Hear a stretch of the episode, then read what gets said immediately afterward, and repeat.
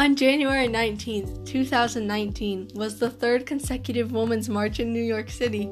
The attendance was lower compared to previous years, possibly because of weather, protest organization, controversy, or a decline in interest. The national organizers were Linda Sarsour, Tamika Mallory, Bob Bland, and Carmen Perez, who are all co chairs of Women's March Incorporated. Some of the speakers at the march were the New York Senator Kirsten Gillibrand, and Congresswoman Alexandria Ocasio Cortez, Ayanna Pressley, and Barbara Lee.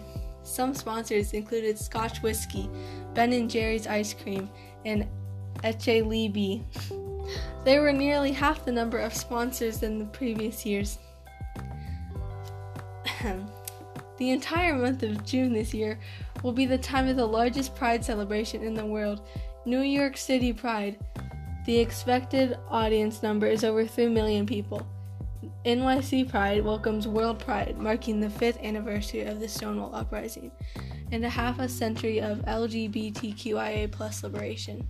This event will include rallies, parties, and lectures that are all free ticketed events produced by NYC Pride.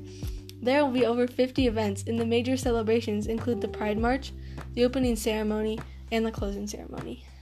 The other celebrations are placed in topics such as politics and rights, arts and culture, parties and history and learning, and family and kids. There will also be a youth pride for younger members of the LGBTQIA community.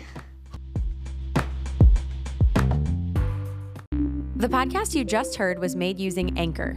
Ever thought about making your own podcast? Anchor makes it really easy for anyone to get started.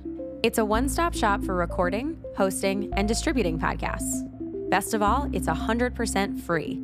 Sign up now at anchor.fm slash new. That's anchor.fm slash new to get started.